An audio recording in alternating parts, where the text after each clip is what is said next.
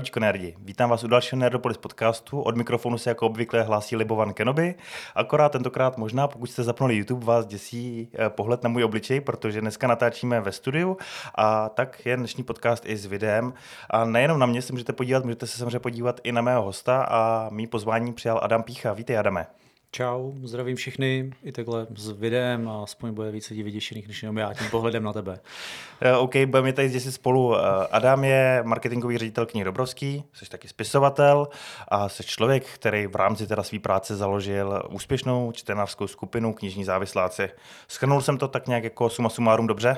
Hele, myslím si, že jo. A byť je zajímavý, že od toho marketingu jsem jako v posledních letech hodně utek, protože uh, vlastně hlavní části práce je teďka jako obchodní, hodně to, e, že mám na starosti celý e-commerce, vlastně co u nás jako v knihy Dobrovský se odehrává v té online části, uh, takže teď jsem takový uh, manažer proplouvající celým tím knižním světem a díky bohu můžu víc i být aktivní v tom nakladatelství, věnovat se konkrétním projektům a je to skvělý. No tak to trošku ještě víc rozveď, teda. Já jsem tě zaškatulkoval do toho marketingu. My jsme tady v předposledním nějakém díle měli Mirku Karáskou z Epochy, to je asi podstatně menší vehikl, tak jak vypadá tvoje práce takhle vlastně v knihách Dobrovským ve skutečně velkým nakladatelství a síti prodejen taky. Je to tak, no. Já zkusím právě pro ty z vás, kteří prostě jako nemají tušení, jak jsme velký. A ono v tom českém prostředí, jako jsme velký, Měl jsem před pár lety setkání s nějakými Číňanama, který měli asi nevím, 800, 907 krát víc prodejen než my prostě a tak se nás tak uculovali, jak jsme hrozně šikovní a maličcí, hleděli nás po vláskách, ale uh, tady v tom našem českém rybníčku máme přes 40 prodejen, jako knihkupectví, máme pět papírnictví a právě součástí toho je nakladatelství a pak jeden velký e-shop, který jako z hrdosti říkáme asi jako největší knižní e-shop nebo jeden z těch největších knižních e-shopů v Čechách, takže jako celá firma v tom knižním trhu se pohybujeme na pozici jedničky jedničky, dvojky, cca, ono tam je to takový, se to jako přelívá. No a vydáme nějakých 400 knížek ročně jenom v našem nakladatelství, což je jako úplně šílený číslo, protože jsme furt jako dost malý tým. No a celkově jako ta firma je teď nějakých 500 zaměstnanců nebo kolik, už přiznám se, že ani nevím, obrovský množství knihkupců a knihkupkyň. A náš cíl prostě je být jako nejlepší knihkupectví, to nejodbornější, který rozumí knížkám, umí vydávat dobré knížky a rozumí tomu biznesu a, dě, a dělají tam lidi, kteří to milují. To je vlastně jako naše hlavní vize. No a ty vypadáš jako takový přirozený vlastně ambasador knih Dobrovský, tak ty teda knihy Dobrovský a čtení všeobecně miluješ. To tě vedlo i k nějaký ideje založit teda ty knižní závisláky, což jsou zase taková komunitní vlajková loď, kterou je, díky který jste vlastně víc v kontaktu se čtenáři, možná mi připadá i víc se čtenářkami. Jak tohle vzniklo třeba? Je to tak, no, důležité je to se čtenářkami, protože fakt jako ženy čtou, já to neustále opakuju, bez žen by ten trh neexistoval, takže já děkuji všem čtenářkám, to skvělý ve všech datech, prostě 70-80%, to si toho trhu tvoří ženy, takže děkujeme. Chlapy, kdyby se rozečetli chlapy třeba dvojnásobně, trojnásobně, tak se budeme všichni výskat, protože v ten moment nám prasknou knihkupectví, jako vybouchnou, úplně explodujou. Takže jako uh, to je skvělý a mu opravdu ty knižní závisláci vznikly tak jako přirozenou cestou, že ono to je jako, možná to by jako hrozně banálně, jo. A já jsem opravdu jako seděl večer někdy v listopadu prostě doma a četl jsem článek o tom, jak Facebook omezuje dosahy na Facebook page a celkově, jak se mění ty algoritmy. Tak jsem přemýšlel, říkám, hm, by bylo dobrý založit prostě nějakou skupinu, my jsme tam jako komunitní, a jako, ale prostě skupinu, my jsme se jako povídali. Říkám, hm, jak by se to mohlo jmenovat? Hm minutu jsem přemýšlel knižní závisláci, to je, co jsem kolegyni, říkám, hele, založíme to, jsi u počítače, a jo, jak to založit, prostě jsem nebouchal jsem grafiku v nějaký Canvě ve Photoshopu, já fakt nevím, úplně jsem to jako fakt zbastlil za pár minut, založili jsme to, nazdíleli jsme to, nechali jsme to žít vlastním životem, začali jsme se jako bavit s těma lidma, říkám si, to je dobrý, vyrostlo to o pár set lidí, a najednou se jako rozjíždět, rozjíždět. A vlastně v moment, kdy jsme potřebovali řešit nějakou situaci jako obchodní, tak jsem říkal, ty to je super, tam ty lidi jsou jako aktivní, pojďme zkusit s ním komunikovat víc a víc to nakopnout. A to fakt jako z mobilu na Velikonoce jsem prostě vytvářel grafiku a příspěvky asi čtyři dny jsem to, nebo pak následující dny jsem těch lidí prostě hustil a na to úplně vybouchlo. No a teďka už jsme nějakých přes 60 tisíc, nebo ještě, no přes 60 tisíc členů, neustále to jako krásně roste. Lidi se setkávají, prostě sami se organizují v různých městech, eh, vesnicích, v knihovnách, vytváříme fyzické produkty a je já jako už říkám, že nám chybí pouze závislácký mimino, protože už tam máme určitě jako závislácký jako vztahy lidi, co se potkali v té skupině díky ní. A teď už mi chybí jenom závislácký mimino. To myslím nemám. Každý, vždycky to každému opakuju, že to, to nám chybí. To potřebuju k tomu, aby komunita byla eh, dokonána další generace nám chybí ještě. Takže nemotivuješ jenom lidi k tomu čtení a k tomu, aby ty lidi s tou stejnou zálibou ve čtení se potkávali, ty potřebuješ. Ty už myslíš na tu další generaci zákazníků, ty potřebuješ, aby vám plodili teda ty další zákazníky. Já, já, já testuju ty další možné trhy, že jo? takže musíme prostě vyzkoušet všechno, co ty lidi reagují a prostě nikdy nevíme. Prostě přesnou bavit knížky, aby chtěli nějaký peprnější biznis třeba, že jo? nějaký vztahový třeba, já nevím co ještě. My si jako furt neustále hrajeme s různýma ideemi. My jsme jako hravá firma. Jako myslím si, že prostě to je strašně super, že jsem potkalo hodně lidí, kteří jako tu práci milujou a zároveň prostě jim, právě jako když odejdou domů, tak jsou neustále spojený s tou firmou. Fakt jako vím, že myslej na tu práci, ale baví je to, jsou to nadšený čtenáři a to je prostě to je v tom jádru té firmy, v nakladatelství, v marketingu, v obchodu, prostě ve všech odděleních, ale je to i v těch knihkupectví, to je strašně důležitý a já strašně rád potkávám. Máme tam lidi, co jsou v firmě 10 let, a to je prostě jedinečný. A ona ta firma je obrovská, ona prostě roste. My jsme zde poslední roky vyrostli opravdu jako hodně intenzivně. Pomohl nám i e-shop samozřejmě, protože ten se jako díky bohu daří eh, ho rozvíjet. Myslím si, že jako je skvělý a bude ještě lepší. Ale stále to tam je, že jasně, že jakýkoliv retail, tak lidi se vám mění, to je normální, lidi přicházejí, odcházejí, ale to jádro je stále strašně fajn a to vím, jsem v závislácích, někdo mi napíše, ale já jsem tady knihkupky nebo vedoucí tady z vaší prodejny, jako je že ty lidi si nemá člověk šanci pamatovat. Ještě po covidu to bylo úplný peklo, protože jsem ty lidi nepotkával. Takže oni mi napíšou, a tady třeba něco sdílel, nebo to, a tady jsme to vyprezentovali, nebo, a je to fakt jako úplně úžasný. A já sám jsem byl překvapený, co z těch knižních závisláků může vzniknout a jako pokud bych měl vlastně říct jednu marketingovou věc, čistě komunikačně marketingovou, kterou jsem pro knihy Dobrovský udělal a na kterou jsem pišnej, tak je to tohle. Prostě to, a zároveň nebyl zatím žádný plán. No. Prostě je potřeba věci zkoušet. Spontánní nápad a jak se vyvedl. Já mám jedinou poznámku. Mě to nepřekvapuje, jako ta tendence, že dívky, ženy víc čtou, je všeobecně známá. Ono to tak je asi i vidět ale tady bych jako pozdravil naše nerdy, u nás teda to převažuje jako 7 ku 3, že zase u nás teda v našich stránkách, v našich skupinách je to teda 7 na 3 jako kluci versus holky teda, tak v tom případě jim řeknu, ale chlapi víc čtěte, a nebo nevím, jestli je to zrovna ta naše Nika taková, že zrovna ty naši nerdi teda čtou, tak, tak snad jako patří mezi ty vaše zákazníky. A to bych možná pak twistnul vlastně na knihy Dobrovský, na nakladatelství. Jak vy se vlastně dneska staráte o fantastiku nebo o takový ty nerdský žánry? Máte tam nějaký komiksy, ty jsi něco donesl, vidím, jsi nějakou mangu, tak jak tohle vy obhospodařujete? My jsme uh, se před několika lety rozhodli, že chceme to nakladatelství dělat úplně jinak. Že chceme vydávat knížky, na které jsme hrdí, že to bude dělat tým, který je fakt jako kvalitní a budeme kupovat dobré věci, které nám dělají radost. A budeme pišní na každou tu knížku, která vyjde. Takže my jsme opravdu všechno překopali od nuly. Bylo to jako těžký, doteď ten proces vlastně, ten se už, to už se nikdy nezastaví, my se jako neustále chceme zlepšovat a řekli jsme si, OK, tak pojďme vytvořit nový nakladatelské značky, pod kterýma, který i pro nás budou jako jakým ukazatelem, OK, tam pod tím vychází tady ten konkrétní žánr, nebo tady ta skupina žánru, aby se nám v tom líp orientovalo, aby knihkupcům se s tím líp pracovalo a zároveň, aby jsme mohli tvořit pak ty subbrandy těch konkrétních jako malinkých vlastně nakladatelství, protože jako jsou nakladatelství, které vydají třeba pro představu pět knížek ročně, nebo dvě knížky ročně. Jo? A my pod jednou, tou jednou značkou třeba vydáme 50 knížek, 60, že to je něco neskutečného.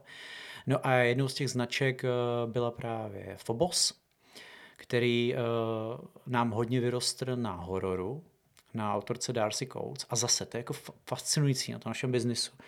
My jsme Darcy Coates našli úplně náhodou jako autorku, která je, myslím, že z Nového Zélandu a Austrálie, teď mi to vypadlo, ale prostě tady z té oblasti. A on dlouho nikdo nechtěl vydávat obecně ani v angličtině nechtěli vydávat. Eh, vydávala se to sama, prodávala na Amazon. Takže my jsme koupili práva, mm, pokud jsme to přímo od ní, ani jsme nemuseli kontaktovat žádného agenta, nic, a to máte přes celou planetu, půlku planety. No a jak jsme to vydali, mm, takovou menší knížku v strašidelném domě, a říkám si, OK, jako udělám menší náklad prostě a, a zapomenete na ní v tom množství, prostě, protože to nemáte jako topku a je tam mnoho jiných titulů, který potřebujete tlačit. Musíte si tu práci rozvrstvit. Nemůže se všemu věnovat stejná, uh, stejný čas, stejný náklady. Uh, a, v ten, a najednou se se podíval na databázi knih a i k nám na e-shop říkám, do jako kde to nazbíralo 250 hodnocení, teďka to vyšlo přijelo, to je prostě divný, jako, říkám si, co se s tím jako stalo. No a ty čtenáři to fakt sami našli. A to pomohlo celému tomu Fobosu. Si, to tady ta autorka je dobrá, to je takový jako feel good horror prostě. A je to jako strašidelný, ale zároveň prostě se to hezky čte a je to tak jako napsaný tak líbivě a není to moc tlustý, to je taky dobrý.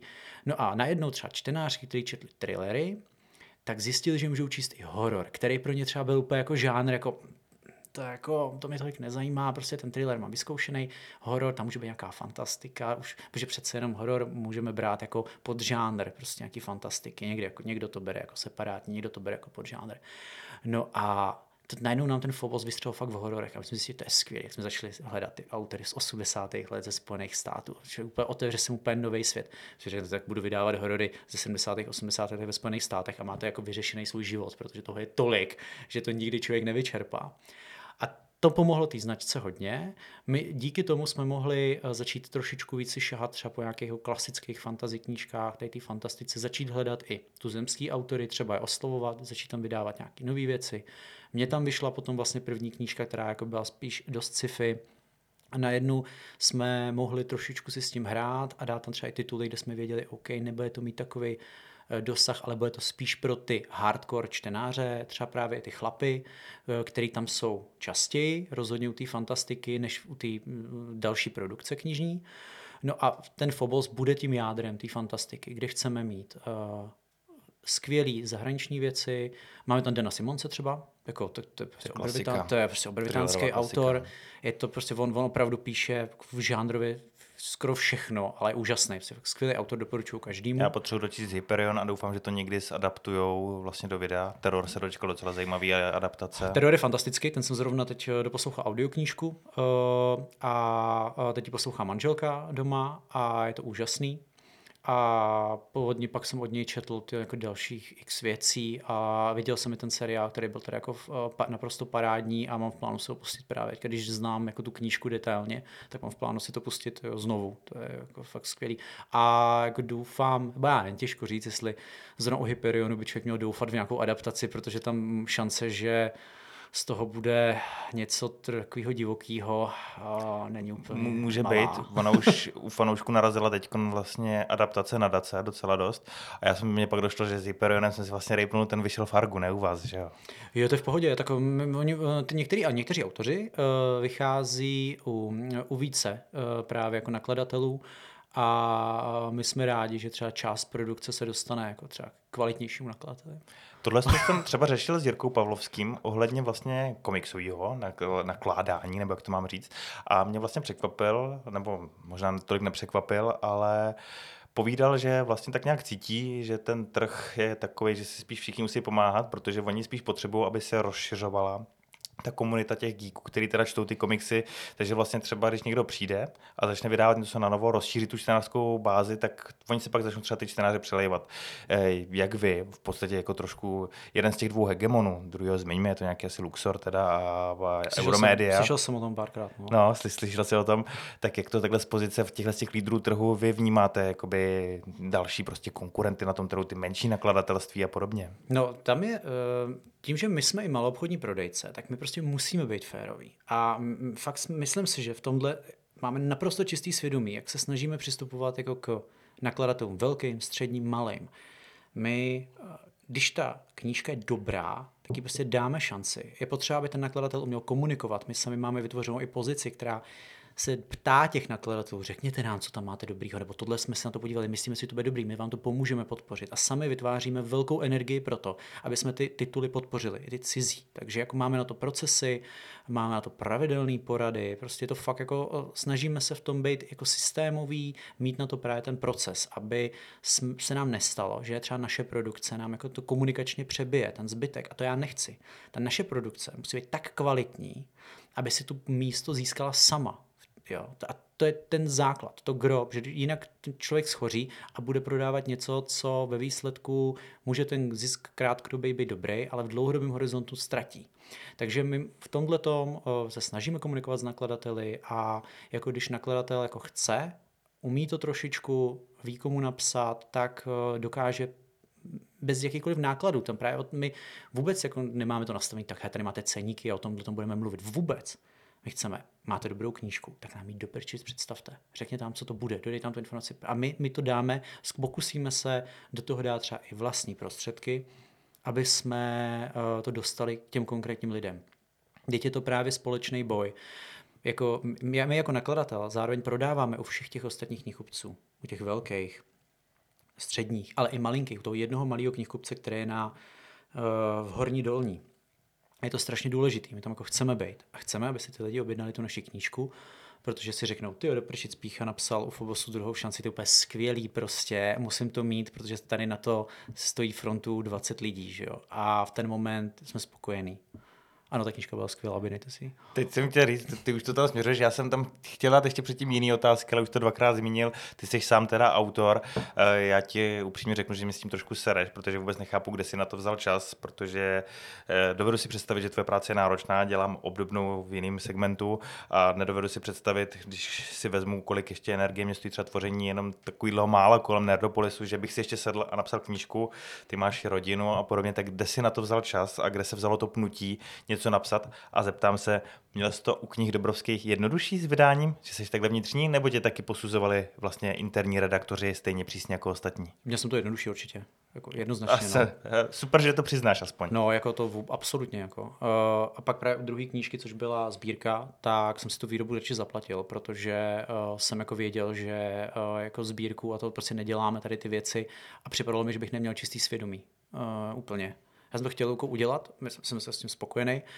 A u druhé šance, tak tam eh, to bylo něco, já jsem psal od mládí, si pamatuju, na základní škole. Druhou šanci jsem měl napsanou, jsem měl eh, fragmenty toho příběhu napsaný dlouho předtím, než jsem vůbec jako začal já jsem vlastně nikdy neuvažoval, že budu pracovat v knihkupectví nakladatelství. Mě to nikdy nenapadlo. Nikdy.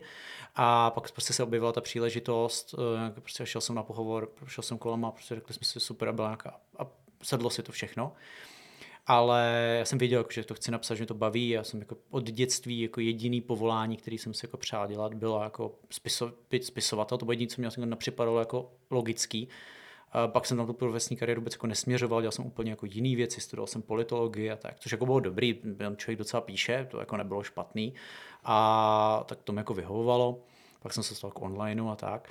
Ale druhou šanci, jasně, tak všem jsem tam řekl, že to bude prostě skvělý a tak, věděli, věděli jsme, že máme závisláky, že nějaký prodej bude, jako každý, kdybych řekl cokoliv jiného, tak lidi věděli, že jsem pokrytec, protože jako logicky, že eh, když pak máte třeba v té době skupinu 40 tisíc, 50 tisíc lidí, tak můžete tu knížku vydat a on si to jako někdo koupí, jo. Máma si koupí pět kusů, babička tři třeba. Jo, ale, uh, takže my jsme to věděli, ale já jsem jim garantoval, že ta knížka prostě bude dobrá, že jsem, byl, jsem, věřím, že jsem dostatečně fundovaný pro to, abych to posoudil. A jako doka- posuzuju takové množství knížek v různých fázích, že uh, Ana není dokonalá, není pro každýho, ale myslím si, že jako ostudu nakladatelství jako rozhodně jako neudělala. Uh, a ano, někoho to naštve. A jako fakt jsou lidi, kteří uh, bytostně nesnáší, když kdokoliv z mý pozice nebo jakýkoliv v rámci nakladatelství nebo knižního světa vydát cokoliv prostě. I kdyby to byla kuchařka, jo, já nevím, jako já nedokázal, já neumím uvařit ani vajíčka.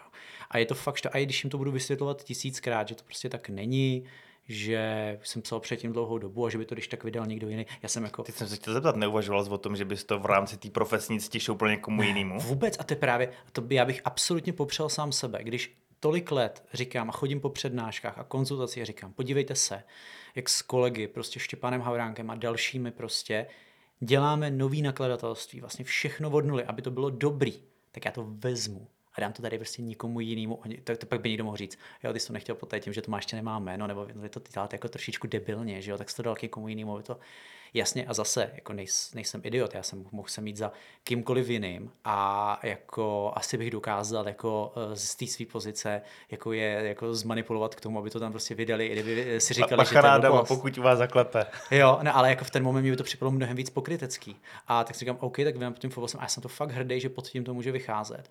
A my se brzo dostaneme a dostaneme se do pozice, kdy u nás budou vycházet prostě renomovaný top autoři, prostě, který k nám, věřím, že k nám budou chtít přecházet a budeme v té fantastice a v, obecně v těch šánách je silný, že oni uvidějí, že ten tým chce dělat kvalitní knížky. Ano, někdy to posedeme. Říkám, že určitě se to stane opět, uh, ale prostě je to práce s lidma, no, někdy se nám to nepovede.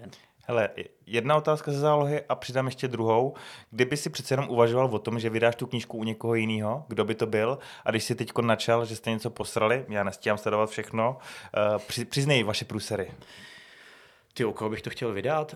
Um, tyjo, to, to se přiznám, že asi nebudu říkat konkrétního nakladatele, že mám, vztah, mám s kým mám skvělý vztahy, jako prostě myslím si, že uh, host dělá dobré knížky, mm, líbí se mi, jak to dělá, vydají tam fakt fantastické věci, je to super.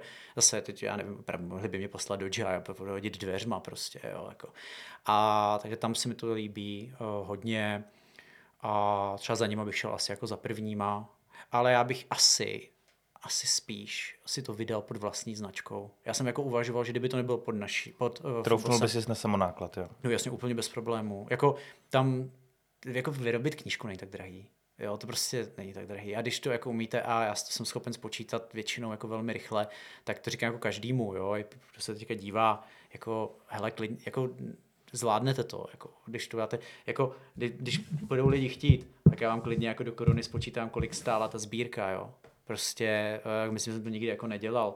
Já se tak sbírku jsem udělal asi v dvo, asi 2500 výtisků a suma sumárum prostě ze vším všady to uděláte prostě za 100 tisíc, 100, 102, 120, prostě úplně bez redakcí ze vším, se zlomen, s grafikou, s redakcí a, a vezměte si potom ten náklad na jeden kus, úplně jako bez problém, to se dá, nemůže, kdybyste to udělali prostě tisícovku, jo, jako já jsem magor, dělal jsem o 2,5 tisíce, že jo, tak ono, je to, je to v pohodě, jako prodá se to, samozřejmě, v košíku u nás za 19 korun. a ta druhá otázka říkala, že zase něco poserete nebo něco takového, takže připomeň nějaké vaše průsery. Teďka... Je fajn jako takhle vytáhnout těch fuck upy občas. Dobře, no tak eh, co se týče nakladatelství, tak to se nám jako třeba uh, nepovedlo a pak se to vlastně povedlo, ze vyžehli, tak uh, jsme vydávali třeba jednu sérii, že první díl jsem na Loutkové divadlo, teď si nepamatuju ten asi čtvrtý, co vyšel a fakt byla dobrá, jako to dobrou redakci a tak. A vyšel, myslím, ten čtvrtý díl, my jsme to i oficiálně přiznali a ozvali se lidi, že prostě ta, najednou ta kvalita toho textu, to čtvrtý je najednou nižší. No a my, všechny procesy byly stejný, tak z nějakého důvodu jsme zjistili, že asi některé detaily, nebo možná i víc detailů, tam prostě se nepovedlo. Jo, takže jsme jako fakt to všem zákazníkům přiznali, ale tady prostě se to, to, to nám ne... I když byli lidi, kteří to přečetli a neřekli ani slovo, jo, upozorňuji, jako bylo jich hodně, tak jsme rovnou řekli asi za pár dní, typu týden, pět dní, co to vyšlo, tak jsme řekli, OK, to je ten náklad jediný, eh, rovnou to dáváme za 99. Kdo to chce koupit, kupte si to. Vyjde v co nejkratším čase revidovaná verze s úplně novým ISBankem, prostě nová, opravená, aby fakt jste byli všichni spokojení. Kdo bude chtít, vyměníme to. Prostě zadarmo. Buď vám vrátíme peníze, nebo vám to vyměníme za ten nový, prostě řekněte si, jak potřebujete. To byl jeden z fuck který podle mě jsme vyžadovali ale dobře, a rovnou jsme to přiznali. No a ty jinak eh, z těch fuck díky bohu jako není tolik. Ono prostě děláte v retailu, tak eh, zhodíte, shodíte server prostě, pak půl dne neexpedujete, jsou takové jako provozní věci, které jako bolej, nebo vám dojde na jednou prostě 5. prosince číselná řada nějakých balíčků prostě a neexpedujete, protože prostě nemáte vlastně jaký, co tisknout na štítky, ale to se stává vlastně každému. Uh, to jsou takové ty drobnosti. Já No Teď... to jo, když se to dotkne potom třeba 10 tisíc balíčků za den, jo, a tak, tak to mám těžký spaní. Tak no. to jsou potom samozřejmě rizika toho retailově velkého podnikání. Já aniž bych chtěl na někoho ukazovat, tak já jsem si samozřejmě vzpomněl na to, co se bohužel nepovedlo Argu s Neonomikonem. Uh, dokonce snad jako o tom do dneška Alan Moore neví nějakým způsobem, což je asi dobře. Uh, tam vlastně oni potom vkládali stránku, kdo neví nebo si nespomíná, vlastně v Neonomikonu byla celá kapitola vlastně s bublinama bez textu, takže... Jo, pamatuju si to, jestli, když jsem si to prohlížel. To nešťastný, no. já to říkám, ne, nemyslím to, abych takhle někoho ukazoval, a teď vlastně měla krev, vydali v legendách Marvelu Zázraky od Kurta Busika, hmm. doufám, že říkám to dobře jméno, a že tam vlastně jednu stránku, která už v komiksu byla, vložili znova asi o 10 stránek eh, později, místo jiný, co tam měla být ten komiks byl tak úžasný, že já jsem si toho během čtení všiml, říkám, to je divný, to už tady bylo. Pak jsem přijel a zase jsem se zapal do toho čtení, prostě to mi tak stalo, že jsem si to ani neuvědomil. Ale taky se k tomu postavil vlastně teď výborně, že vlastně oznámili, že kdo má chuť, tak tím to jde vrátit, že hmm. udělají novou reedici, tu bezplatně vymění a samozřejmě, že to bude bolet, jakože hodně zrovna. Bohužel se tady ty chyby stávají často u právě těch ekonomicky velmi náročných titulů že děláte něco, co fakt ve výrobě máte třeba za 3-4 stovky, což je strašná darda, upozorňuji, to, to už musí být tedy jako raketa. Takovýhle věci i v dnešní době dokážete jako jenom za tisk, upozorňuji, vytisknout třeba 30, 40, 50 korun, jo. záleží prostě, jak si s tím vyhrajete, jo. ale je to ono, že ta nákladovost těch titulů je v něčem jiném než jenom v tom tisku, jo. licence a ta práce s tím spojená, takže jako knížky v Čechách jsou furt jako upozorňuji docela jako levný na to, že mají ty malý marže, ale pak děláte takovouhle raketu, víte, že prostě musíte to prodat nesmysl, vyrobíte tyjo, nevím kolik, stojí to fakt stovky a najednou zjistíte, že prostě někdo neskontroloval plotry prostě uprostřed máte čtyři dvou strany volný a to je peklo. To je jako, je co, stávají se v té nakladatelské praxi stává se třeba někde vytisknete špatný EA nebo tady ty věci, to, to občas se stane, že někde vyjde nějaký špatný jméno, nějaký překlep na, na obalu, na přebalu. Většinou teda my třeba máme ty přebaly stejný jako ty desky, takže pak je ta chyba je jako na, na, na obou místech. Když je to nějaký EAN, tak to přelepíte, to je jednoduchý, to je prostě ten čárový kód tady vzadu. Když natisknete špatný jméno, měli jsme třeba jednu knížku, tam měla jako fakt, eh, to myslím, že měla oddanost a měla přehozený písmena na hřbetu, nějaká oddanost, něco tam bylo, vlastně nějaký překlep. Prodali jsme to asi 8 tisíc, až, až, ten, až ten 8 tisící první člověk si toho všimnul, jsme to koukali, kam, no to není možný, jako. A je, takovéhle věci se prostě jako dějou a vlastně k těm fuck upům. Ono to je, je to prostě práce s lidma nakladatelství. A musíte být jako upřímný a já jsem vždycky jako upřímný a, a když něco jako hodně poděláme, tak to přiznám. Když mám pocit, že jsme to podělali mý, nebo že to není úplně férová kritika, tak to taky přiznám. Pak dostanu totálního čouda, co si to dovoluju, že vlastně jakákoliv firma, jakýkoliv zástupce firmy by měl vždycky prostě... Servilní, server, zákazník náš pán. Jo, ale to je blbost. Je to prostě blbost. My, my, my se snažíme dávat stoprocentní službu vždycky, každému člověku. Já jsem, když jsme nestihli, rozvážel lidem balíčky prostě o Vánocích, prostě 23. prosince. Ale OK, třeba když jsme začali dělat tu mangu, jo, já jsem tady vzal dvě, jo, tak my jsme dostali totálního čouda. A že prostě to není kvalitně nasázený a tak dál. Prostě. A říkám, já jsem prostě tu naši práci jako bránil. Bránil jsem to vůbec uh, ten tým lidí, kteří na tom pracovali. A byť velká část té kritiky byla míněná dobře, nebo z části rozhodně byla i objektivní, tak uh, to je prostě, um, tam jde o to, že musíte vnímat ten proces a že se ty, i ty lidi zlepšují. A když my vydáme něco v první třeba v červnu, vydáme 8 sešitů nebo 10 prostě vlastně těch knížek, jo, tak uh, je to rozdíl, než když to někdo dělá 10 let nebo 20 let. My se neustále učíme a tou kritikou, kterou jako vždycky přijímáme, vždycky se nad ní zamyslíme, ne vždycky akceptujeme, prostě to neznamená, že přijde kritika, že je vždycky jako objektivní, prostě není, to, to, to není pravda.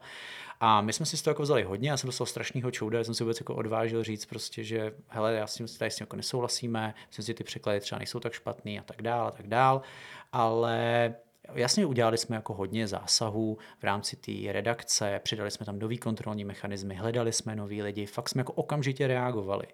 A moje první reakce, když jsem na to viděl tu kritiku, tak nebyla jako, kdo dělá tu kritiku, já budu se střelit prostě teďka. Ale první reakce byla, že jsem fakt jako tomu týmu celému napsal všem prostě odpovědným lidem, od zhora dolů v tom týmu, co jsme tam podělali. To byla moje první reakce byla, co my jsme udělali blbě. Protože jsem to jako říkám, tak když nás někdo kritizuje, tam Pak jsem dostal zpátky nějaká energie, nějaké informace, kde no, ale to může být trošičku jinak. Začal jsem se v tom babrat, začali jsme to řešit a byla taková mikrokauza prostě. Ale OK, to se prostě v té nakladatelské praxi děje. Někdy prostě potřebujete ten čas, abyste ty věci vyladili. A my třeba ty, ty mangy, to je neuvěřitelná věc. To je prostě projekt jak blázen obrovský, do kterého by tady v Čechách nešel téměř nikdo. Tak já, to, to, to je investice v takových objemech. Krom toho, cokoliv chcete komunikovat s Japoncema, tak na to člověk potřebuje jako fakt nějakou zenovou místnost, jo, protože oni vám najednou třeba dva měsíce přestanou odpovídat. Úplně, protože je tady nějaký jako Eh, stát uprostřed Evropy eh, s pár set let starýma hradama prostě vůbec jako nezajímá, anebo jo, jak dlouho to vydáváte a takhle, hm, tak to na si počkejte pět let prostě, a než vůbec někoho přesvědčíte, aby vám něco prodali, vybrat to. Potom vám řeknou, no, tak ono to má 50 dílů, že jo, za každý zaplatíte 2,5 tisíce euro, a člověk podívá do prčic, to je nějaká vysoká částka, to, to není úplně jako sranda, že jo. Pak začnete co vydávat, ono to stojí, jo, 8 City Go, A v ten moment my samozřejmě chceme, aby to bylo dobrý, že když do toho investujeme tolik času, energie, takových peněz, my, my chceme, aby vyšla dobrá věc. Jo. Ale prostě ta nakladatelská praxe, praxe je složitá a někdy stojíte před rozhodnutíma, který třeba 95% čtenářů akceptuje úplně bez a pak přijde nějaký to tvrdý jádro, který nám řekne, to je úplně blbě, takhle by to nemělo být. No, snažíme se zlepšovat u mangy prostě tak, jak je, no, budeme se jako zlepšovat a jednou budeme třeba jako krev prostě, která mě mopa je skvělá, dělají to výborně, uh, mám taky s nimi mám jako velmi dobrý vztahy, jako zbožňuju věci, co dělají, kupuju si to domů, ale chci jednou být lepší než je oni. To určitě rádi uslyší. Jirka Pavlovský byl vlastně mým úplně prvním rozhovorovým, rozhovorovým hostem a vlastně vzpomínal na to, jaký bylo vlastně utrpení semka dovíst Akiru, což bylo ještě vlastně to utrpení, co jsi teď popsal asi třikrát na druhou, jo. protože oni opravdu na to čekali desít, těch 10-15 let prostě, než se prokázali, jakože to teda můžou tady v Čechách vydat. A hned jsem to koupil, mám to doma a doporučoval jsem to lidem fakt jako na všech kanálech, protože říkal jsem jim, hele, to skvělý a to je přesně ono. A prostě ty závisláky všude, jsou ty dobré věci, my to ukážeme, je to skvělý. Já jsem teda nejdřív si myslel, že Akira že to bude tři díly, tak jsem zjistil, že jich je teda šest nebo kolik. A tak jsem si říkal, ty tak to, to, ale jako když jsem to četl, tak to byl ústřel. To je, já, já, já, tu adaptaci jako anime jsem nikdy tomu nepropad. Nevím proč, já jsem jako zbožňoval strašně moc anime, ale tohle mě nějak nezasal. A teďka, když to čtu, jako tu mangu, říkám, to je úplně jinde. Mně to fakt připadá jako, absolutně mistrovský a mm, jedna z nejlepších věcí, co jsem určitě jako držel, on tím formátem a tím provedením, tleskám, odvedli skvělou práci, děkuji za to, je to úžasný. Z nás dvou je ten větší hltoun mangy Honzík, Křepelka a píše teda recenze na Akiry a je to zatím jediná série, která má u nás úplně plný počet bodů zatím každý díl. Jako. Takže no. za nás teda jakoby minimálně za něj to můžu taky doporučit. Já jsem si ještě vzpomněl takovou srandu, když si řešil ty fuck upy, tak já jsem jednou zažil s přebalem uh, taky takový fuck up jako obou strany. Já jsem si koupil nulorožce od Petra Stančíka a já jsem si ho vyzvedával z nějakého e-shopového knihkupectví a já jsem vlezl ven a koukám, že je naříznutý obal tak se tam vracím, říkám, to není možný. Vy jste někdo tady rozbaloval prostě, že jo, nějakým řezákem a roz, rozřízli jste mi obal. A oni, Ježíš no to je fakt, tak mi to dám hnedka reklamovat. A dostal jsem novou knížku a tam byl úplně stejně rozřízlý ten obal. Ona to byla hra, grafika, kdy tam byl vlastně nakreslený jednorože, eh, jednorožec, nosorožec a měl ufiknutý ten roh a byl tam přesto, kde byl ufiknutý právě vedený schválně řez. A já jsem pak byl i na besedě s Petrem Stančíkem a říkal, nejsi ani první, ani poslední, kdo tohle to říkal. Všechny to strašně rozhodilo, spousta lidí mi psalo. Takže že se stávají i takhle nezáměrně ty fuck upy. Je to tak, no. no. Hele, zpátky k tobě. Uh, chtěl bych ještě uzavřít kapitolu tebe jako spisovatele. Proč jsi se rozhodl pro sci-fi? No a druhá šance je mm, tak jako trošku netradiční sci-fi. Jo? Tam je ten průnik těch žánrů jako hodně velký. Je to... Mm, ano, je to příběh, který se odehrává v nějaký jako alternativní realitě, v budoucnosti, která ale jako není vlastně úplně pevně stanovená. Tam není jako řečeno, jestli se to odehrává za 10 let nebo za 50 let, že to není důležitý. Já pro mě, když píšu jakýkoliv příběh, je důležitá jako nějaká základní ta, ta dějová linka, ta kostra, kolem, na kterou si pak nabaluju klidně nějaký různý žánrový kliše a postupy uh, a ne, nemám problém jako chvilku odskočit si jako spíš do toho sci-fi pojetí a někdy ho jako utlumit, že tam třeba na začátku té knížky jako by nikdy nik, by v první kapitole nikoho nenapadne, že to má jakýkoliv sci-fi feeling. To je prostě absolutně to, to se odehrává někdy uh, jsem v 60. 70. letech, teď se nepamatuju úplně přesně, a je tam strašně reálí. Já jsem to zasazoval do konkrétních míst v historii, kde jsem fakt prochozený na Google mapách, vyrešeršovaný, je tam jako velká část té knížky, je opravdu postavená na událostech, které se staly s reálnýma postavama, který jsem si jako vypůjčil a do, do toho vlastně byl tam ta, ten příběh to otce uh, s dcerou, který jsem chtěl odvyprávět a pomocí různých střípků jsem to jako skládal a ten jejich příběh ano, měl jako nějaký sci-fi prvky, takže myslím, že tu knížku jako lze zařadit do sci-fi, je to asi nejpřesnější, ale rozhodně to není eh, knížka jenom pro čtenáře sci-fi. Jako pokud má někdo rád trošku jako kom, no komplexní je vždycky to, jako je to velmi komplexní. Musí, to, to ne, takový ty je, marketingový je, floskule. Je, jako. No. to ne, ne, ne, ne. Jako, uh, je to, proč ne, pro, důležitý tam je, abyste nehledali od počátku na všechno odpovědi. Protože já sám jsem je neznal. Jo, já jsem je tam ani nechtěl mít. Já jsem chtěl třeba nějakým fragmentem příběhu ukázat nějaký zl, něco, nějaký, nějakou myšlenku, nebo jenom fakt odhalit, to je to pucle. Ale už z, ty, co to odhalovali, ty postavy vedlejší, tak já už já jsem to byl jenom malinký výsek nějakého jejich, nějaký existence, kterou já dál už nemám rozpracovanou. Já si mi ani nechtěl, já jsem potřeboval, aby byli oni v tom momentu. A to mě strašně bavilo. Mě neskutečně bavilo pak to psát, že jsem se skládal z těch fragmentů a měl jsem ten, ten celek a do, doskládával jsem si to z těch příběhů, který mě nějakým způsobem dávali smysl v tom celém kontinuu, v tom celém vesmíru. A uh, proto i ta knížka má jako, nemá rozhodně klasický chronologický vyprávění, um, je to trošku náročnější v tomhle, ale to jsem si pak uvědomil až zpětně, jsem si řekl, OK, tam směl jít víc těm čtenářům naproti.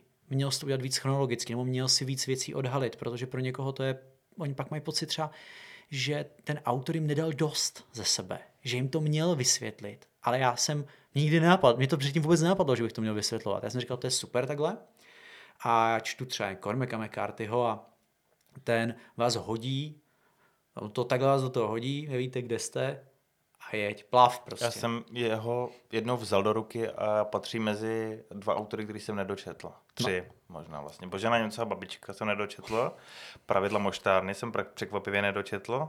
A miluji ten film a ta knížka mi prostě nesedla a od Cormaca McCarthyho, už nevím, co jsem to vzal do ruky, byl tam nějaký kluk s nějakým vlkem a někde jako v nějaký prérii a už nevím. Uh, on, je to, podle mě je to genius, jo? on je fakt podle mě jeden z nejlepších autorů uh, jako své doby, ale není blbej. pro, ne, ne, to právě, to je u knih jako, to je u knih pěkný, že jo? protože jako samozřejmě i když to může být dokonale napsaná kniha, tak nám prostě nemusí sednout, protože to je jak u filmu, to je jak u seriálu, jako prostě můžeme tady spolu jako sedět a můžeme jako říkat prostě tady, hele, podívej se na Star Warsy, je to prostě úplně jako super, prostě když nějaký detaily a úšlapy od Disneyho prostě zapomeneme, je super a pak někdo přijde a znám lidi, kteří říkají, já vůbec nekoukám jako na sci-fi věci a z toho mám prostě depresiv, že já nemám rád tady jako sci-fi věci, já to prostě vůbec a absolutně je to v pořádku, jo. Takže uh, jako Kormek pro mě je zásadní autor, strašně mi sedí ten jeho styl psaní a tak tam nejsou ani, on nepoužívá klasický přímý řeči a teda je to prostě jako specifický. Ale pro někoho to může jako absolutní peklo.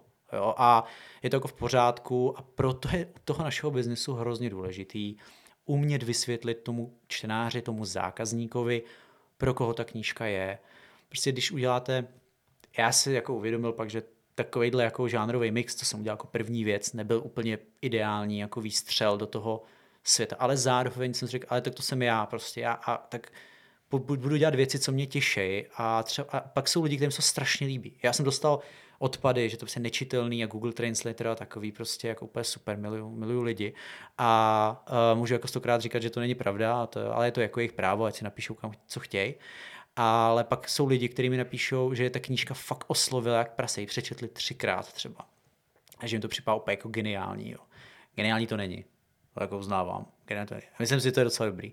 Ale když to někdo říká, jak je to strašně povznášející a ty knížky se tvoří pro ty lidi, kteří jako se jim líbí, že? Ne, ne, ne, nepíšu to pro ty lidi, kterým se to nelíbí. A potom vlastně mi to otevřelo ty oči, jsem si řekl, já celý život píšu, bo první, co začala byla poezie, říkám, ty chtěl jsi to udělat, chtěl dělat sbírku, já jsem asi třikrát připravenou. Kam to videj prostě. Teďka máš to pnutí, tak to videj. Viděl, připravoval jsem to během asi 4-5 měsíců, no, asi 4. Jsem začal, když 24. prosince jsem to začal dávat dohromady z věcí, co už jsem měl, napsal jsem nové věci a mám to strašnou radost. Hrozně lidí to naštvalo. Prostě strašně moc, oni fakt byli úplně zuřiví, co jsem si to dovolil zase vydat prostě. Já jsem měl v jeden moment víc eh, odpadů na databázi knih, než bylo prodaných kusů té sbírky. V jeden moment, jo.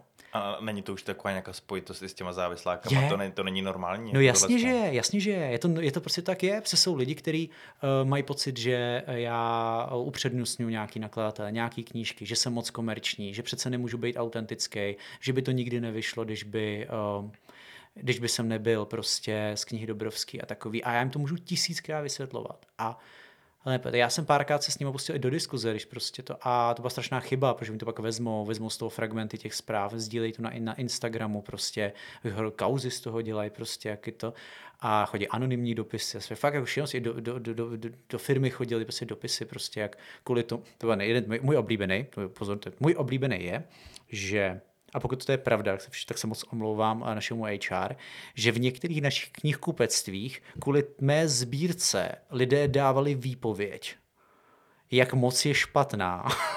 a bylo jim z toho tak trapně, že uh, museli dát výpověď ze své pozice. Tak jsem si řekl, že pokud jsem na někoho takhle moc zapůsobil, tak v tom případě to za 50 let bude absolutní klasika a bude se o mě učit. Jako. Protože to, ale jako ono to je vlastně hrozně kouzelný. O toho se člověk musel odprostit, a třeba super je, že za poslední měsíce, co sbírka vlastně vyšla minulý rok v Dubnu, myslím, tak pak když už se to dostane k těm čtenářům, jako, který fakt si to koupí z nějakého zájmu o poezii nebo cokoliv, to je prostě jedno, o mě klidně, to je jedno, o český autory, tak ty ohlasy jsou strašně fajn. Si tam fakt jako najdou ty tři, pět, deset věcí, které je oslovějí a já jsem za to strašně šťastný. A možná to je jediná sbírka, kterou jsem v životě napsal. Prostě mě může před tramvaj, nebo asi řeknu, že už to nikdy neudělám. Ale splnil jsem si ten sen a některým lidem to udělalo radost. Manželka by mi dala 60%, mi říkala. Jo, dočetla to jako beta čtenář a říká, ale to je na 60. Ne, ona to četla až, na, až vytištěný, já jsem jí to nedal. Nedal Nedal. jsem jí ani, uh, z druhou šanci četla celou, tady to jsem jí nedal, protože mm. mi to v rámci toho procesu nějak, nech, nech, chtěl jsem jí to dát prostě až jako hotový. Hmm. Hele, jako vzhledem tomu jsi spisovatel a zmínil se třeba, že toho Kormika McCarthyho považuješ za geniálního, tak co třeba v českém rybníčku považuješ teď nějakých současníků, kdo vydává uh, za geniálního? Ať tak můžeš složit někomu takhle poctu. Wow, uh, to je teda hodně těžká otázka. To abys to tady taky neměl tak lehký. Geniálního Myslíš si, že někdo ze současné prostě generace spisovatelů napříč žánry České republice, kdo už vydává, takže bude třeba za 30, 50 let, za 100 let klasikem? To je jako strašně dobrá otázka, na kterou si jako opravdu netroufám odpovědět. Uh, myslím si, že se rozhodně nezapomene a bude se učit o Aleně Mansteinové. To je člověk, který bych asi taky zmínil. Tam to, vy, to tu vzhledem k tomu, že jako jak přistupuje k těm příběhům, co i teďka bude vycházet jako za, no, za, tu, za novinku, tak uh, tam mám, se mi zdá, že to má jako velký potenciál a lidi to ovlivňuje, oslovuje masově. Takže to mi připadá, že je rozhodně člověk, který k tomu má našlápnuto. A další si asi jako úplně netroufám odhadnout, protože uh, prostě ten čas je, je prostě svině, no. A ono prostě za 10, 20, 30 let fakt jako se stane tolik. Já to vidím, já jsem teď budu v knihy Dobrovský začínat svůj sedmý rok. A jako mi to fakt připadá jak včera, když jsem začal. Jo, jako opravdu reálně, já mám pocit, že těch sedm let zmizelo jak, nebo šest let zmizelo úplně jako lusknutím prstů. Je to neuvěřitelný. Takže jako co bude, jak to lidi budou vnímat za 20-30 let, jak, o, jaký autory, který jako se nám navrátějí, uh, který objevíme, že vezme, kolik autorů bylo fakt objeveno až po jejich smrti třeba a těch lidí jako je hodně. Co bych si hrozně přál, aby čeští čtenáři jako dávali větší šanci těm českým tuzemským autorům, aby si uvědomili, že i tady umíme dělat dobrý žánrový věci, že tady umíme napsat skvělou severskou krimi, umíme tu napsat... Ale z Liberce třeba jenom. Třeba z Liberce. Umíme tady napsat, prostě, umíme tu namalovat skvělý komiks, umíme světový úrovně třeba, umíme tu prostě dělat jakýkoliv žánr, umíme dělat jako skvělou fantastiku, umíme dělat skvělou space operu, uh, je, fakt jsme dobrý. Jako máme tady skvělý autory a autorky, který to mají těžký, protože většinou to dělají ke své práci, nevydělají si prostě eh, tím, nemají šanci si vydělat na to, že by dělali full time, že by psali a v ten moment by dost, najednou ta jejich tvorba dostala úplně jiný náboj, že jo. A je mnoho autorů, kteří začali psát ve 40, 45, 50 až na full time, protože si vydělali nějaký prachy, mohli to začít jako dělat a pak se to rozjelo, ale do té doby vydali jednu, dvě věci, a ono to má pak vliv i na kvalitu toho textu. Prostě když to děláte v krátkém čase, koncentrujete se na to, než když to nemáte, prostě nemá to švy a tak dál.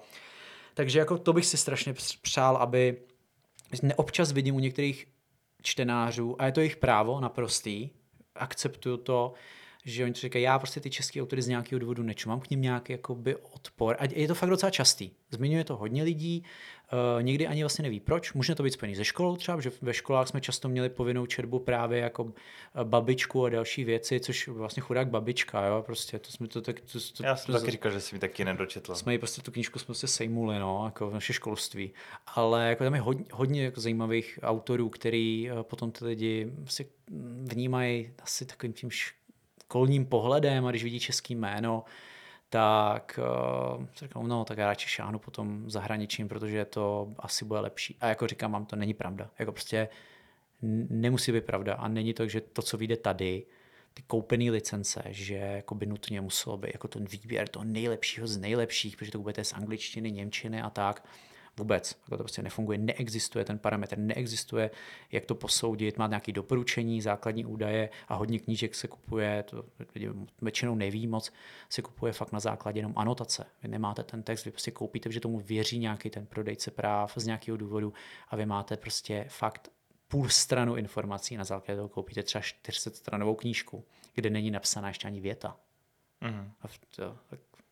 Ale přišlo mi teda, jako, že zrovna českým autorům jako Eh, je docela dobře podle mě mezi českými čtenáři, že mi připadá, jakoby mě napadla ještě teď jakoby je hodně populární Karin Lednická, eh, vrací se v podstatě každý půl rok s nějakou knížkou Halina Pavlovská, vystřelili noví taky autoři, populární jako Patrik Hartl, Radka Třeštíková a v takových těchto těch možná právě pro nás bohužel nefantastických žánrech jakoby se jim docela daří, ale když zase zmíníme fantastický žánr, tak jako na ten pomyslný i beletristický vrchol se vlastně František Kotleta taky asi už vyškrábal, taky se tím vlastně už dneska živí, tak snad se jim jako daří líp, nebo já jsem to teď tak vnímal teda. Určitě se některým nedaří špatně, ale stále je to opravdu ten, nebo velmi dobře, jo, ale je to ten vrchol té pyramidy. Myslím si, že uh, ano, jsme docela malý trh a těch autorů, kteří se tím dokáží uživit, je stále jako docela málo. Eh, kdybych bylo víc, myslím si, že to bude mít velmi pozitivní vliv na celkový ten kni- knižní trh ale asi se to situace jako trošku zlepšuje, nebo, nebo je taková konstantní. Stále tu byli ty velcí autoři, někteří odešli, někteří jako se vrátili, eh, jsou to jako úplně noví, někteří úplně upadli do zapomnění, takže uh, jsou pro ten tuzemský trh strašně důležitý i z toho důvodu, že hm, tu máme několik extrémně silných autorů a autorek, kteří opravdu co napíší, tak uh, se stává jako fakt velkým bestsellerem. Třeba má to prodej nad 50 tisíc výtisků, což už je jako super a některý mají ty prodeje ještě větší, což potom už některý jako jiný zahraniční tituly třeba s tím jako můžou bojovat. Ale uh, je to prostě jako rozmanitý trh a berme to jako obecně. Jako když by se líp dařilo těm českým autorům, tak je to podle mě jako fajn pro celou tu společnost a kulturu, pro ty nakladatele. Um, nemusíme všechno prostě vozit ze zahraničí. No. A zrovna ta fantastika, tam to potom jako docela trpí. Jako tam těch autorů, kteří by... Tam je dost autorů, kteří fakt jako mají, jako, jsou dobří a ty prodeje mají jako hrozně malinké, protože z nějakého důvodu to nefunguje na tom trhu. To nemusí být jejich chyba, to může být chyba nakladatele, knihkupců a, a nebo i těch čtenářů. Musíme si to přiznat. Prostě oni zatím tomu třeba nedospěli. No. A tak i Fantastika má svý velký jména, Jambok si tady za ty leta určitě eh, vypěstoval svý jméno, Nev je taky velká ikona a celkově tady vyroste nová generace, napadá mě Kotouč, eh, Michala Merglová teď do toho docela dost šlápla, má celou vlastně takovou eh, vlastně jako sort and fantasy sérii, že jo. Jo, skvěle hodnocenou, ta poslední no. knížka, jako co jsem četl recenze, tak měla jako úplně fantastický. Jo, ty lidi jsou, ale vlastně vyjmenujeme furt jakoby jednotlivce. Jo, jako ne, a Berme to v obecné rovině, prostě když by těch lidí bylo víc, nebo bylo to jako širší, tak to podle mě je dobře. A, ale ten náš trh je strašně jako rozmanitý. Jo. Vezměte to množství jako různých žánrů a um, podžánrů. Jo. Jo prostě kolik toho vyjde v erotice, prostě kolik toho vyjde, a to je strašně velký prodej, doteď to má, jo, severský thrillery, kolik to vyjde v kuchařkách, kolik v různých EZO, kate, různých kategoriích literárních, nebo potom uh, obecně, co vydává Jan Melville a tady tyhle ty publikace, které jako taky mají uh, velmi krásný prodej, oni to dělají taky velmi dobře. Myslím, že pomohli celému tomu trhu, prostě už ukázali cestu a pak jiní nakladatelé, včetně nás, uh, se snažili uh, tomu přiblížit nebo najít podobné tituly. Je to prostě, je to strašně rozumíte. Vezměte 15 tisíc novinek vyjde ročně v Čechách. A to je teda jako číslo. To je docela solidní nálož. Já chci říct, že jsem zmínil Honzu Kotouče jako fantastu, ale on je spíš sci teda, tak jestli poslouchá, tak pardon teda. Já tu fantastiku beru jako ten... Je to jako ta nad, spojitá nádoba. Spojenou jako. nádobu, přesně tak, no. A, a co se týče knih Dobrovské, jak vy to vidíte teď do budoucna, e, vlastně celkově z budoucností fantasy sci-fi žánru? Jak je mezi těmi ostatními žánry, jako, jak, jak se mu daří? Vybírají se ho víc už čtenáři, nebo je to furt taková niková záležitost? Myslím si, že by mohli, uh, masknu do mikrofonu, se omlouvám, uh, myslím si, že pomůže manga. Že opravdu ten prodej mangy v posledních letech strašně narostly a čtou to, a to je tak rozmanitý žánr, tam se s tou fantastikou se potkáte, jako vždycky. S nějakým sci-fi fantasy prostě musíte. A velká část těch čtenářů a čtenáře, který teďka to jsou často děti, a ne nutně, jo, ale jako čtou to rozhodně jako mladší ročníky, tak následně plně přejde k young adult a pak k té vyšší fantastice. Jo, prostě tomu dospělému čtení. A to, takže tam tomu věřím hodně. Manga obecně dostává mnohem větší prostor v knihkupectvích, my do ní eh, šlapeme ale jiní nakladatelé a to pomůže. U nás eh, rozhodně ta fantastika bude dostávat víc prostoru, máme tam připravené velké věci, máme Uh, rozhodně v plánu jako vydávat jak ty světové klasiky, tak tady český autory. Chceme, aby uh, budeme vydávat už nějaké antologie, v tom budeme pokračovat. Teď jsme vydávali, nebo vyjde nám teďka v následujících dnech, dnech a týdnech uh, začínající autoři hororu z naší velký povídkové soutěže, takže to taky celkově tomu žánru pomůže a já doufám, že i v knižních závislácích a celkově, když budeme eh, lidem představovat eh, knížky a já budu mít nějakou možnost třeba někam nasměrovat, tak budu chtít, aby častěji četli právě nějaký jako fantasy žánry a objevili, jak je to skvělý, protože fantazi, fantastiku, fantastiku. Já třeba jako ty moje jako zásadní čtenářský zážitky já se nejsem, nejsem doteď schopen rozhodnout, jestli byli spíš z toho ranku toho fantazy nebo z sci-fi, protože tam mám prostě Hobita a Pána prstenu, plus potom, když uh, jsem vyrůstal, tak Harryho Pottera, což je prostě jako fantasy série par excellence. To jsme pořád u fantasy teda. To je fantasy. A pak, ale pak jsem tam měl prostě setkání s Rámou a Kmen Andromeda, tady ty, což rozhodně jako je základní kamen sci-fi, pak ta na DC. Až a furt se to ve mně jako běže, nevím, že ty zážitky byly tak strašně silný obojí, že možná právě to pak mě ovlivnilo v té v té tvorbě, že já mám jako vlastně trošičku tendenci to, to prolínat. A vlastně teďka i v kni- jedné knižce, co připravuju, kterou chce, by vyšla, to je z alternativní Prahy 90. let, tak to tam stejně tam urvou to urban fantasy prostě. A to tam vidím, jak to tam najednou mi to začíná padat do takového toho tajemná a říkám si, to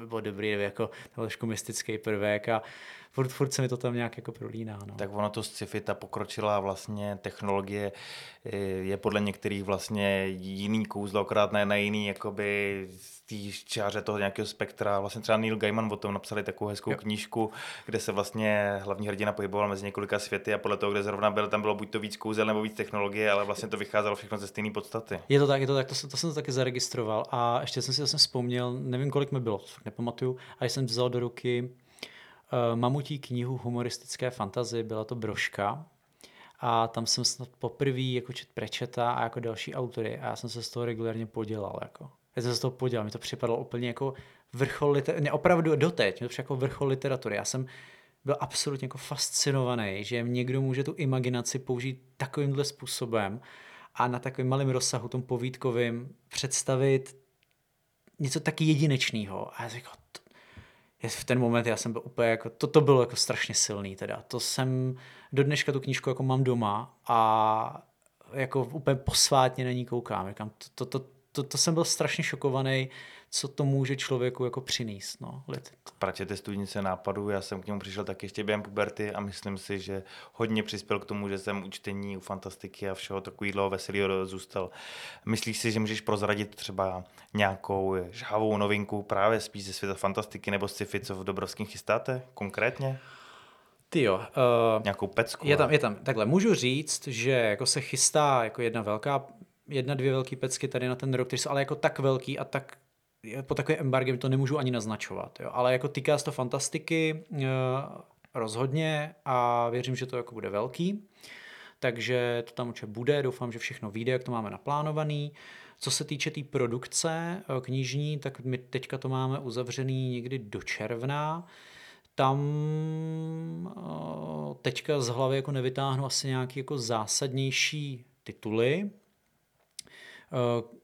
napadly mě zase nějaký mangy, ale to je to asi...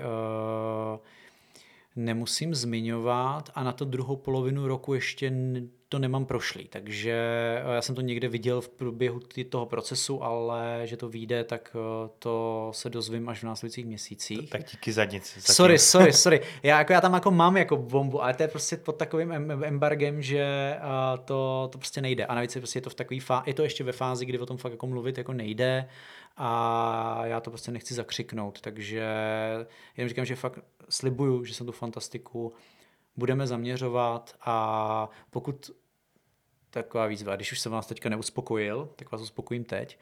Uh, když pokud píšete a fakt jako máte rádi fantastiku a máte nějaký rukopis, tak mi ho pošlete a já jako fakt slibuju, že ta šance u nás není malá, že to vyjde. Pošlete to na můj mail, na adam.picha.cz a minimálně dostanete zpátky jako odborně zpracovaný posudek což je fakt super podle mě, což jako málo který nakladatel dává. My do toho investujeme dost peněz a času, a tak to zkuste, protože máme tam teď nějaký český autory, který, eh, máme tam nějaký fan, fan, fantasy věci, které nám vyjdou. Jsou to začínající autoři, pokud se nepletu většinou. Takže to jenom vím, že bude a rozšiřuje se to a věřím, že to bude jako super.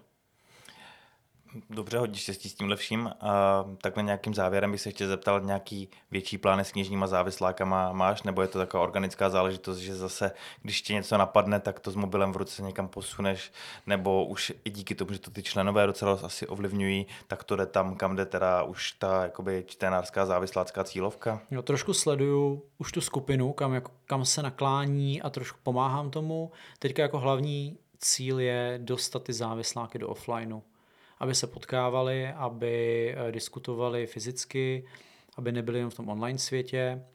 No a to vy tak můžu prozradit, to, jak to bude, to je, to je něco, to je taková novinka, který jsem ještě nemluvil a brzo bude vlastně naše mobilní aplikace, ale neřekl jsem, že bude ta aplikace hodně spojená právě s knižníma závislákama.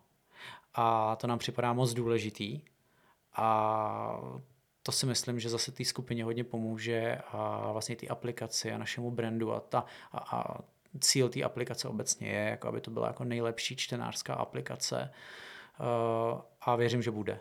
Že to fakt jako pracujeme hodně intenzivně a bude to super. A takový to obligátní, myslíš takhle na závěr, že bys chtěl ještě něco dneska i divákům, nejenom posluchačům vzkázat? Je něco, co jsme třeba vynechali a co má pro tebe nějaký větší význam? Hele, já vždycky na konci přednášek říkám, nebo když přebírám nějakou cenu, máme jich hodně, že jo, tak... Uh, Příště ale Volubu jste ale taky nevyhráli. A byli jsme třetí dvakrát. No, no, no, já, vím, jsme byli no, já vím, já vím, ale jako byl jsem, byl jsem, byl jsem spokojený, no. A bylo to super, já jsem z toho byl strašně šťastný, jako. Já mám rád ty benchmarky. Mě chutnal Raut. Raut i taky nebyl špatný, taky nebyl špatný. Hele, je to jednoduchý, prostě lidi čtěte, dokud budeme číst, tak bude dobře, jako. Jo, to jsi řekl moc hezky. Už to nechci otvírat tohle téma, takže já to spíš možná schrnu za sebe, že nás čekají možná nějaké změny, které nejsou zrovna pro knižní svět úplně pozitivní, že se chce zvedat DPH zrovna teda na ty knihy, přičemž v některých evropských státech je zvykem vlastně to DPH na knihy třeba nemít vůbec.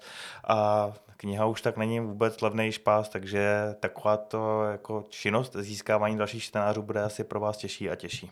Je to tak, no lidi sledují to hashtag kniha není rohlik, protože tam to vysvětlujeme, proč to, co je v plánu s DPH na knížky, je ultimátní bullshit.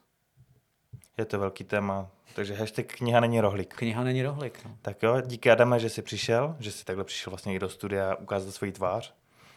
Jo, já vždycky rád. to jsem moc rád. A já jenom prozradím, že my si spolu ještě budeme povídat a další část, kde bych se podíval na to, co tě baví jako nerda, eh, najdou vlastně posluchači lomeno dneska diváci na www.piki.cz eh, lomeno nerdopolis. Díky všem, co jste to doposlouchali, dokoukali a ještě jednou díky tobě, že jsi přišel. Buďte vždycky geek and proud. Díky moc, čau.